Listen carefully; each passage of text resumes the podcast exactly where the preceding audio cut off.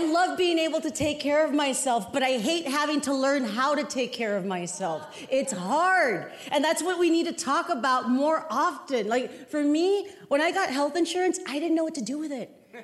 Like I, I never used it. You know what I mean? I was asking a friend of mine, like, how do you use insurance? Then he's like, go to the doctor. I'm like, I don't go to doctors. I use Vicks.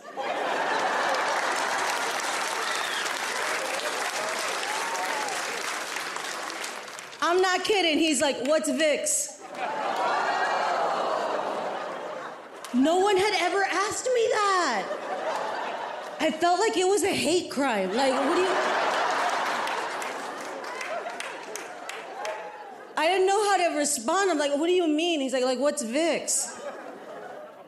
And I was like, oh, I realized he's white. He has insurance, right?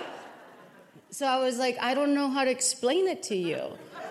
And he's like, well, what do you use Vicks for? I'm like, your hopes and dreams, dude, like everything. Like, you can fix a flat tire with it, everything. It's,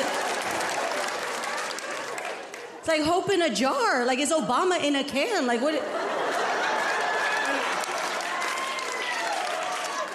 Then he's like, I know you use it for everything. But if you read the jar, what does the jar say it's for? I'm like, who the fuck reads the jar? I've never read the jar.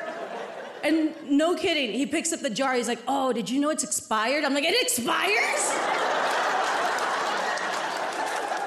what? And that's when I realized I know nothing about Vicks. I don't know what it is.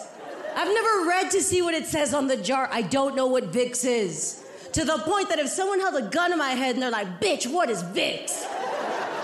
I'd be like, fucking shoot me, dude. I don't know. And then I would die. But that's okay because I put Vicks on the bullet wound.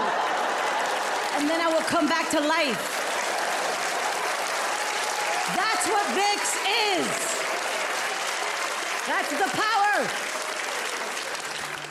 Watch Cristela Alonzo, Middle Classy, only on Netflix.